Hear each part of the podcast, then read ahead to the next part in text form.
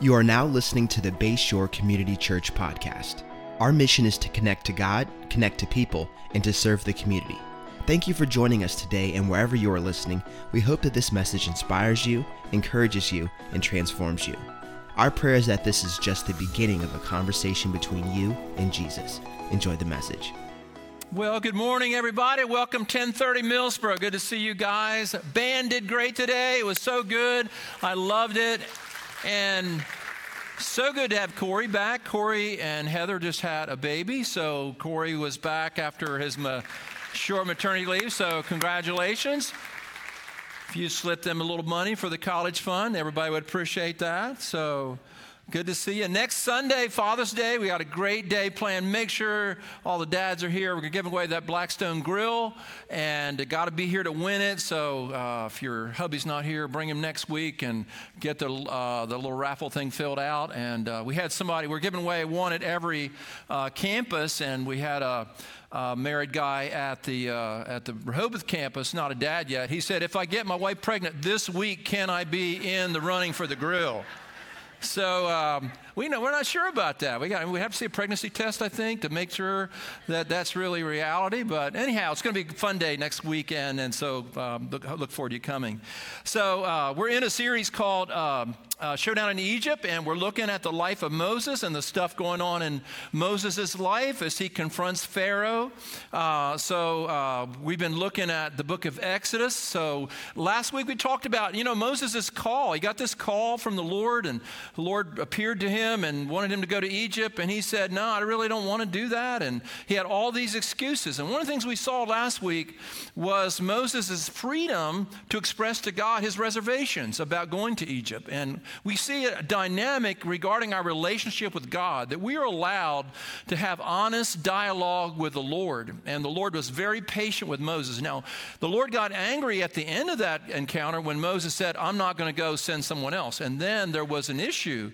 But there was this incredible dialogue that Moses was allowed to have with God. So what happened in this part of the Book of Exodus, Moses finally makes a decision to go to Egypt, and that's the first leg of this. And then when he gets to Egypt, things get harder. He had a hard time getting to the decision point, but when he got to Egypt, he had the implementation point. Implementation is always harder than deciding part. You make a decision to follow Jesus. You make a decision to change up something in your life, and it becomes harder. And so I want to read a little bit of this to you, Exodus chapter 5, and we're going to look at some of the what this verse says to us. Exodus chapter 5, verses 1 through 9, it says this, afterward Moses and Aaron went to Pharaoh and said, this is what the Lord, the God of Israel, says, let my people go, so that they may hold a festival to me in the wilderness. Pharaoh said, who is the Lord that I should obey him and let Israel go? I do not know the Lord, and I will not let Israel go. Then they said, the God of the Hebrews has met with us. Now let us take a 3-day journey into the wilderness to offer sacrifices to the Lord our God, or he may strike us with plagues or with the sword.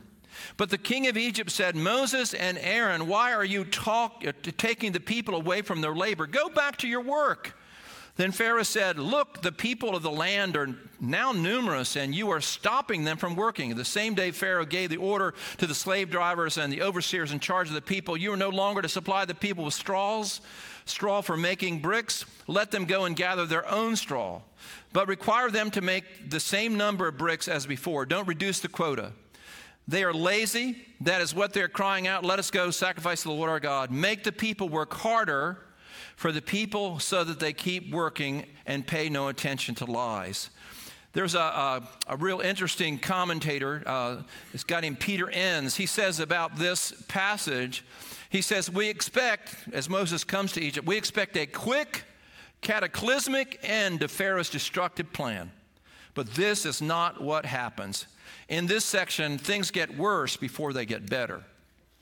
So in this part of the Moses drama, what we see is this tug of war between Moses and Pharaoh. And as I mentioned, Moses has come to this distinctive decision that he's going to go and follow God's plan. But when he gets to Egypt and he faces Pharaoh, his first encounter with Pharaoh is a big failure. Pharaoh says, I'm not going to let Israel go. I'm not going to let them go. And I don't know if Moses was thinking that he was going to go in there, say, thus saith the Lord, this is going to happen, and you need to let the people go. And I don't know if he thought Pharaoh was going to say, oh, great, how can I help? It wasn't that easy. There was a struggle. There is always a struggle between making a decision and implementing that decision. One of the great examples that all of us can relate to is on a diet. Have you ever gone on a diet? You look in the mirror January 1st and you think something's got to be done. You know, I got to go on a diet. And so you go on a diet. How many have ever gone on a couple two-day diets? I mean, you're on a diet on Tuesday, by Thursday, you're off that thing. And we've all experienced that. I heard about the lady that she went on a diet. She went to Dunkin' Donuts and she's sitting there with a cup of coffee before work, and a man comes and sits down in front of her with a big cup of coffee with half and half in it and two big donuts. She's sitting there and he's eating that donut, taking the napkin, wiping his lip, and just enjoying that donut. And he gets up and leaves one of the donuts there. She thinks, what in the world? What in the world? I can't believe this is too much. The temptation is too much. So she grabs the donut, takes a big bite out of it, and about that time he came back with his second cup of coffee. We know what that's like. You got a desire. You want to do something. You're going to change things. Things are going to be better. And then all of a sudden you run into the resistance. Implementation is hard. Making a decision is hard, but harder is the implementation of a decision. When you make a decision to do that, Pharaoh is determined not to let the people of God go. It's free labor for him. He's got building projects. He's got all of these agendas, and these people are free labor, and he's not going to let them go. And it reminds me, Karen and I went to the beach a couple years ago. We went down to Fenwick Island to go to the beach, and we went all the way to the end of 54. And, 54 comes to that, the mini golf places there. And you got Route 1, and you got Coors ice cream on the left-hand corner. You got Fisher's Popcorn on the other corner. And when you cross the street, it's called Lighthouse Road.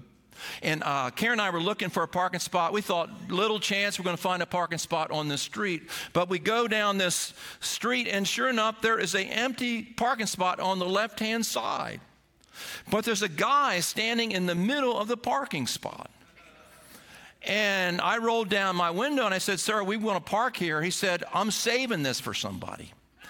Now, I've lived here my whole life. I'm a Sussex County, and I've lived here, my whole life. I've never seen anybody save a parking spot with their body. They don't have a moped. He didn't have a motorcycle. He didn't have a car. He's just saving that spot with his body. He's waiting for somebody who's going to come in 20, 30 minutes. And I'm like, I rolled down the window. I said, you can't do that. That's not what we do around here. You can't save it with your body. He was waving me off. No way. You get out of here. And I'm, I felt so bad about running over that guy, but I'm telling you. That's not something you do. Pharaoh is saving the parking spot. He's not giving up. He's not letting go. He's determined. So what is in the story? What do we learn in the story? Why is Pharaoh resistant? His first complaint is, who is the Lord that I should obey the Lord? Who is the Lord? And it's interesting to me that his response was, I don't know your Lord. I don't know who the Lord is, and I'm not going to listen to what your Lord says. Now, I want you to think about the fundamental difference between you and a person that is not a Christian. If you meet somebody at Food Lion or Harris Teeter or Giant, wherever you shop, and they're not a believer, what is the difference between that person and you that are a follower of Christ? It's fundamentally this. A Christian is somebody that has placed their life under the authority of Jesus. That Jesus is the authority, the final authority in their life. That's what makes you different. That's what makes me different. Pharaoh says, I don't know who the Lord is. He's not my Lord, and I'm going to do what I want to do. So we think about our relationship with the Lord. It's based on this relationship where we see God as being supreme in our life. The supreme authority in our life is not ourselves, but the supreme authority in our life is Jesus. That's what it means to become a follower of Jesus. So if you're here today and you are a Christian, I want to remind you of how things work in your life, that Jesus is Lord of your life. He's the final say in your life. Harry Truman, when he became president, when Franklin Roosevelt died, I don't know if it's 1946, something like that. When Franklin Roosevelt died, and Harry Truman became president. Harry Truman was one of the few presidents. There's a couple that never went to college. He was worked in a men's store, sold clothing, an interesting guy. But he had, when he became president, he had a plaque on his desk, and the plaque said, "The buck stops here. The buck stops here." And interesting thing, Harry Truman, little short guy, maybe he's compensating for his insecurities, but he said the buck stops here. I want to ask you this question. Where does the buck stop in your life? Where does the buck stop in your life? Who has the final say in your life? I have people come to me all the time. They come to me and they say, well, we're going to move to Alabama and, we're going to do this, we're going to do that, and they say that. Or somebody will come and they'll say, well, I've decided I'm going to marry George over here, and they'll say that. Or they'll say, we're going to make this major change in our life, we're going to make this major shift. And rarely do I hear anybody say, I've been praying about this. We've been seeking the Lord about this, and we feel like the Lord has given us direction to do this. Sometimes I hear that. Whenever I hear somebody says, we've been thinking about this and praying about it, and we just believe the Lord wants us to do that. When I hear that, I know that that person understands how life is to work as a follower of Jesus.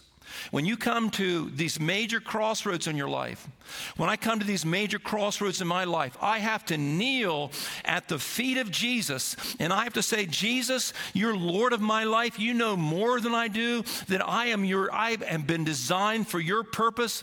The Bible says this in Romans 8:28, and we know that all things work together for good for those that are called according to his purpose. According to his purpose. My life is to fulfill the purpose of God, what God wants for me to do. If God wants me to move to Alabama, he says that, you're supposed to go to Alabama, and he's the Lord, then I'm supposed to go to Alabama. I wouldn't like to go to Alabama. I like living in Delaware. If the Lord says, I want you to do this, do that, I've got to do that. This week, Karen was away on vacation, and she had a little break with her sister, so I had a lot of time alone together, so I just a lot of Doritos. I just enjoyed myself a whole lot. And one night I went out, I was preparing this message, and I got out on the porch in front of my house, and I had my coffee there. And I began to talk to the Lord. I said, Lord, is there anything in my life that I'm doing that you don't want me to do? Am I doing anything that you want me to stop? Am I holding on to anything that I'm supposed to let go of? Lord, what do you want me to do? And I said, Lord, I'm an open book, whatever you say. And I listened, and I listened. I felt like the Lord said, stay the course. Stay the course. I felt like that's what he said.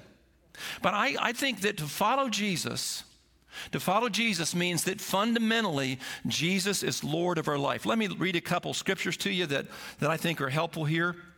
One is, listen to this, James. I think it's James chapter 4. Listen to this. See if this sounds familiar, how we do things. James 4:13 says, this is what James says about the believers in his day, how they were living.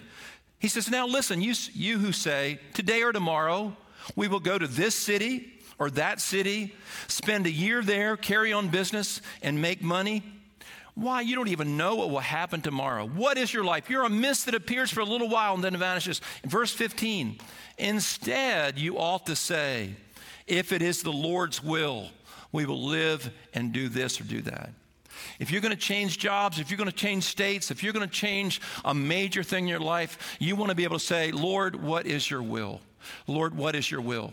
A few weeks from now, 3 weeks from now, I'll be flying to Texas. Karen and I are going to be visiting some friends. I'll be preaching sometime in July down in Texas. And when I get on that airplane, I like to fly Southwest. Anybody like to fly Southwest? I like them. They're good people. I like that. Other airlines, not so much. Spirit Airlines, I wouldn't say the Spirit's in them. I don't care much for that. But when you... I get on an airplane, I'm flying coach, because I'm poor. So I'm on coach, I'm back there. I'm just hanging out and the coach people. And you see the door open to the cockpit. I mean, I could undo my seatbelt, and I could walk down that aisle, and I could pull that pilot off his seat and I could try to fly that airplane, but I have no idea what I'm doing. Because the pilot knows how to fly the plane, and the Lord knows what's best for your life. The Lord knows what's best for your life. He has the best plan for you. Your plan is always a downgraded plan. Your plan is always a downgrade plan. I remember when, do you remember, anybody old enough that have been Christians forever, do you remember Christian bumper stickers? Does anybody remember Christian bumper stickers? I never used Christian bumper stickers because I'm not a very good driver, so I didn't think I was a good witness for the Lord. But there's one that said, God is my co-pilot. God is my co-pilot.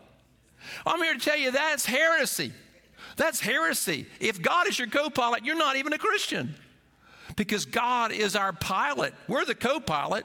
He's the one flying the plane. He's the one that has the final say. And I want you to say this with me right now. Jesus has the final say in my life. And say this with me, everybody, right now. Jesus, the buck stops with you. So Pharaoh said, who is the Lord? Who is the Lord? Who's the Lord that I should listen to him? Pharaoh did not recognize the lordship of Yahweh. And there's people in our culture. Don't expect people in our culture to live like Christians. Don't expect people you see on the news to live like Christians. They're under the spirit and influence of this world. We're a different people. We're a different, we're a special, peculiar group of people chosen by God. And so when you look at the news and you see people living crazy lives, we get all upset and say, what the world's wrong with them? I tell you what's wrong with them. They're Egyptians. They don't know who the Lord is. When the Lord is Lord of your life, he will reconfigure how you live your life. He will reconfigure how you live your life. So the next thing we see in the story is victory was not instantaneous. When Moses went to Pharaoh, I don't know if he was thinking that Pharaoh was going to capitulate right away, that Pharaoh's just going to go along with it, and that everything's going to be okay. But when he went to Pharaoh, Pharaoh did not respond positively. And scholars say it was either 30 to 40 days or a year that these plagues went on. There was 10 plagues. So these plagues could have gone on as long as a year. And Moses keeps going back time and time again. He didn't, the whole idea of one try victories is a myth. One try. We try one time and we're going to have the victory. It just doesn't work that way. We try and we try and we try and we try. Victory's not easy. It's a struggle. It's a struggle. Your sanctification is a struggle. How many have ever asked the Lord to forgive you for something? You said, I'll never do that again. I'll never do that again. And you did it 2 weeks later. How many? I'm not going to ask you to raise your hand, but maybe you could point to the person next to you. How many know that? How many know? How many that's ever happened to? Oh, my gosh. I'll never get mad again. And then you're out on Route 1 and somebody from New Jersey in front of you. You lose your temper. Thank you, all the New Jersey people, part of our church now. We have a lot of New Jersey people, so that was a bad joke. Just forgive me for that. But you say, I'm not going to do it again, not going to do it again. Moses is trying to get the people out of bondage, and the struggle to get them out of their bondage was a process. Celebrate process, not perfection. Celebrate process, not perfection. When you look at your life and you see the dips and downs of your sanctification, and you're trying to grow in your faith, you're trying to be pure sexually, you're trying to be kind to people that are difficult, when you're trying to not be materialistic and you get overcome with materialistic stuff and your life's obsessed with that kind of stuff, it's a process. Our sanctification is a process. Getting out of bondage, it's not instantaneous. It is a process. It's a process. Very important thing for us to remember. My little granddaughter, Willa Grace, she, when she was a little tiny girl, when she was 3 or 4 years old, I took her fishing for the first time. And I love that girl with all my heart, love all my grandkids. I just love Willa Grace. She just touches my heart. And So I took her. I know she was like 4 years old. Brought the fishing rod over. We had a big day planned. I was going to take her fishing. We were going to go to Dairy Queen. We were going to go to the beach. And so it was like my time with her. And I don't know, her dad had something and all that. So I was with her. So I get the fishing rod. We go behind her house. She had this big pond there. And I said, Willa, we're going to fish. And I showed her about the bait. And I cast it for her over on the edge. And she got a hold of it. She's just little holding on to that thing. Bam, the rod goes down. She's trying, and I got a hold of her, helped her reel it in, and she reeled in a monster bass. I mean, it's like the first or second cast. I said, Willow, that's amazing. I said, now listen, let's turn it back. Let's give it back. Oh, she didn't want to turn it back. This is her fish, you know. This fish's life is over. I'm telling you, let's give this fish back. No, she wanted to keep the fish. Okay, so we wrapped it in, you know, newspaper and all that. So I said, okay, we're going to cast again. Cast again. Bam! The rod goes down again. She catches another big bass. I say, Willow, it doesn't work this way. This is not how life works. I mean to tell you, it just doesn't work that way. She just, you know, first time fishing, forecast, two big bass. So the other night I'm fishing with her out in Ingram's Pond, and I'm fishing. She's gets, you know, bored, so she's doing the she's got her little seine net, and Nixon and Nora there, and they're catching tadpoles and they're catching different things, and she catches this little baby catfish, and I've been fishing under this limb. I've been fishing for 5 minutes under this. It's starting to get dark. I'm fishing. I got a few little nibbles. So Willow, she puts that little catfish on there, throws it under that limb. Bam! The rod goes down. She caught a gigantic bass. Look at this bass she caught. She caught that like that. I said, Willow, there's an anointing on you to fish. Lay hands on Papa.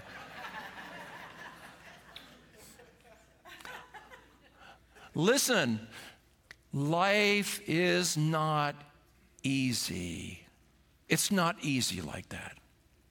Change is not easy. Sanctification is not easy. Wanting to be more like Jesus is a process, and it's a struggle, and the bondage is strong, and you go time and time again. And Moses went before Pharaoh over and over and over again, and he said, let my people go. And there was a struggle. There's a struggle. And so when you think about your life and you think about what Jesus is doing in your life, there is a struggle for your bondages to dissipate in your life. It's going to take a while. Doesn't mean you're not a Christian. Doesn't mean that you don't love Jesus. Doesn't mean that you just have these patterns in your life that are bondages. And Paul said in Romans chapter 7, Paul said, the thing I don't want to do, I do. And the thing I want to do, I don't do. And have you ever identified with that? You want to be different. You want to change. You want to be this transformed person. But the truth is, when we look at the Moses story exemplifies it's a process, that there's a battle and there's a struggle, but you just keep going. I've been watching the French Open tennis tournament. I don't know if anybody's a tennis fan out there. I mean, I've been watching it a whole lot and trying to work. And yesterday was the women's final, went about 3 hours. Actually right now is the men's final going on right now. And I can hear it in my ears while I'm preaching, so I'm a little mixed up. But anyhow, but in the Roland Garros arena where the big tennis matches are, there's a big sign on the wall that says, victory belongs to the most tenacious. Victory belongs to the most tenacious. 10 times Moses marched in front of Pharaoh. 10 times Pharaoh said no. 10 times Moses stood there with the rod in his hand. He was not going to give up until there was freedom. And when you think about your life, if you've fallen and you've stumbled, you don't give up. In fact, I believe that before there's victory, many times God allows us to walk through a period of failure so we can understand that the glory and the power for our liberation belongs to the Lord. Now, there's one last thing I want you to see in this story, is the bondage that Moses was seeking to deliver the people from, and Pharaoh's resisting. He was tenacious. He kept coming back, kept coming back, kept coming back. But there was another factor, and that was the supernatural. These miracles that you see in the book of Exodus, these 10 plagues turning the water into blood, the gnats and the locusts and the darkness and the frogs and all these were supernatural events where God intervened in the natural realm, and he calls supernatural things to happen. And it says in Exodus chapter 6, verse 1, by the mighty hand of God, is what it says in Exodus 6:1, by the mighty hand of God, I will deliver the people. So we're talking about the supernatural power of God. For us to have victory in our life, we want to go to counseling. We want to go to 12 steps. We want to confess our sins. We want to pray. We want to read our Bible. We want to do everything we're supposed to do, because every time you go to counseling, you're humbling yourself. Every time you confess your sins to another person, you're humbling yourself. God works in a spirit of humility. God resists the proud, but he gives grace to the humble.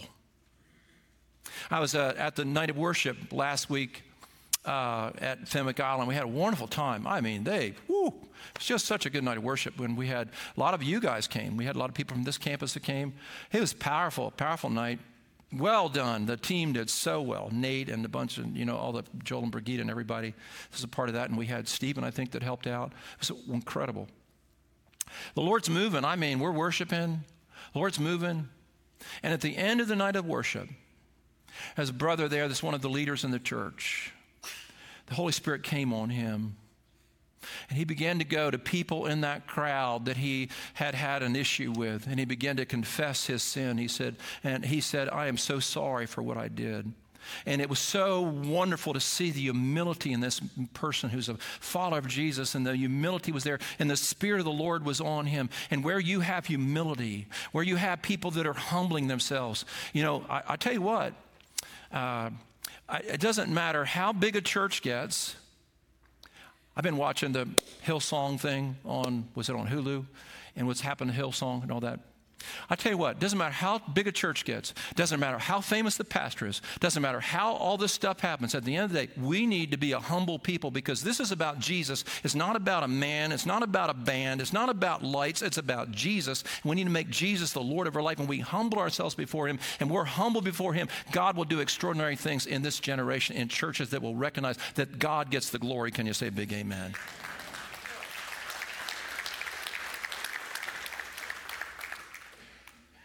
But this guy, he's coming up and he's just confessing his sins. He came up to me, confessed some sins to me, and I'm like, wow, that's so humble. I thought, man, I probably need to confess some sins to him, so I confessed some sins to him. It was like, this is wonderful. But you know how they got out of Egypt? It wasn't just Moses showing up and sticking his finger in Pharaoh's eyes. It was the supernatural power of God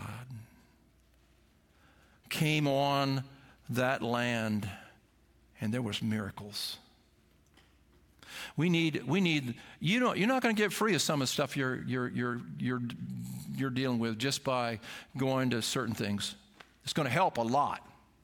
I tell you what's going to set you free is the supernatural power of God setting you free from things that you could never set yourself free from. And so we need to say every day, come Holy Spirit, fill me. Ephesians chapter 5, do not be drunk on wine, which leads to debauchery. Instead, be filled with the Spirit. Not to be drunk with wine, instead be filled with the Spirit. And we need to say, Lord, I need to be filled with your Spirit, because you can liberate me from my bad attitudes. You can liberate me from my bad habits. You can liberate me and set me free. It's like a stump that's stuck, and you dig around and you can't get the stump out. So you take a chain and you hook that chain up to a John Deere tractor. And that John Deere tractor can pull the stump up. The Holy Spirit is our John Deere tractor to our habits. And we're not going to do it on our own. We have to say, Lord, help me, help me. You said, I'm never going to get angry again. Never going to get angry again. Never get angry again. Oh, Lord, I'm going to watch my mouth. I'm never going to get angry again. Then you go to family dinner, you get angry again. How many ever said you never get angry again, you got angry again? How many has that ever happened to anybody? Liberation. Hey, let my people go. Nope, not going to do it. Let my people go. No. Let my people go. Sign, wonder, miracles, power. Before every great redemptive moment in history, there's miracles. Miracles before they got out of Egypt. When Jesus came, he did 37 miracles before salvation was provided. Before the end of the age, before Jesus comes, there'll be an acceleration of miracles that will lead up to that liberating time when we're set free from this corrupt world that we live in. I was thinking about struggle to get free, and it made me think of something in history. March 7th, 1965, Selma, Alabama. 600 civil rights people.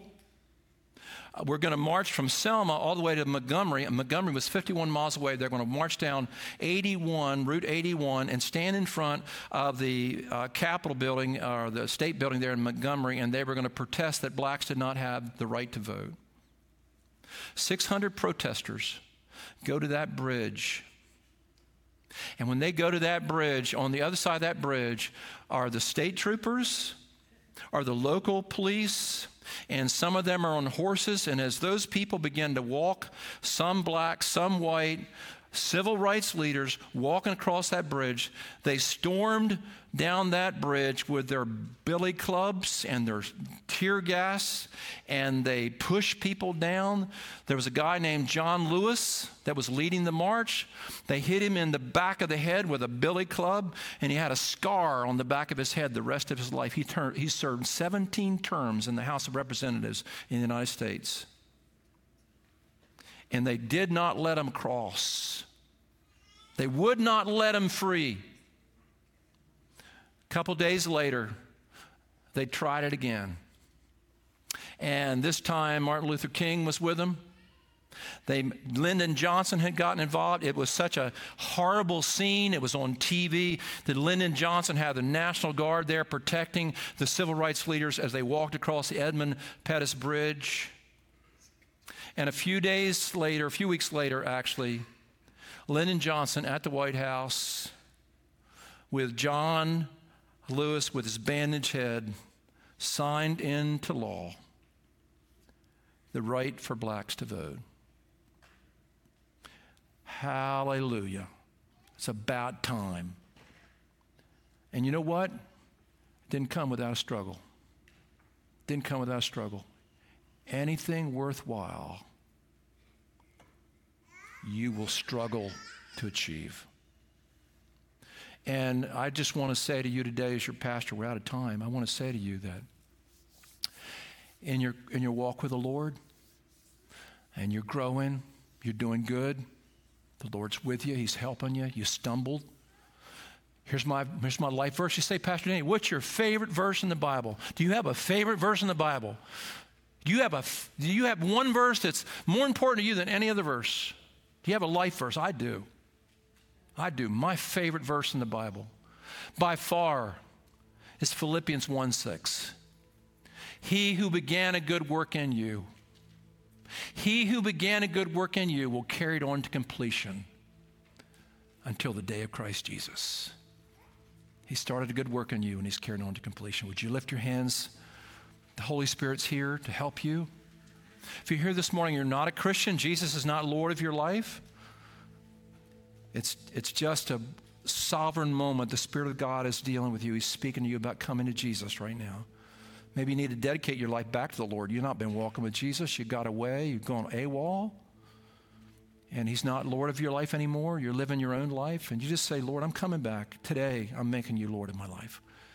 I'm making you Lord, because my life doesn't work without you at the helm. Father God, let your Spirit move on us as a church, on all of our campuses. Let the Spirit of God move on us. We invite the Holy Spirit inside of us. Lord, fill us with the Spirit in ways that, however you want to manifest that filling, we just invite the Spirit to fill us. But we know without the filling of the Spirit, we can't get free. We can't quit the stuff that we want to quit. We ask you to help us, and we humble ourselves before you, and we thank you. We thank you, Jesus, that the day came that the Egyptians emptied their pockets and they gave their gold, they gave their silver to the Israelites, and they walked out of that town. They walked out of Egypt free. They weren't slaves anymore. They were free. We see the day, Lord, when we'll be free of all the stuff that's held us in bondage. We thank you for it. We long for it. We long to be pure. We long to be holy. We long to be righteous. We long to be like Jesus. We thank you for changing us. Make us distinct in the country we live in. Help us to quit being so worried about people sinning when they're sinners. That's what they do. We are a different people, a peculiar people. We dedicate ourselves to you. With your hands raised high, let's say this out loud. Jesus, I surrender my life to you. Right now, I believe somebody's coming to the Lord right now as we're praying. You're just inviting Jesus in your life. You're coming back to the Lord. There's some prodigal sons coming home. There's some wayward people coming back to faith. Father God, we invite you, Jesus, to do your work, your spirit work in us. Change us. Make us what we're supposed to be. Say this with me. Jesus, your Lord.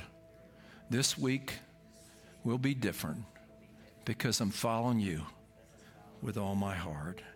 And now speak a blessing. I bless as your servant, Lord. I'm just a servant of your kingdom. I speak a blessing over your people. I speak a blessing that they would be, their minds would be pure this week, that their minds would be strong this week, that they would not be discouraged.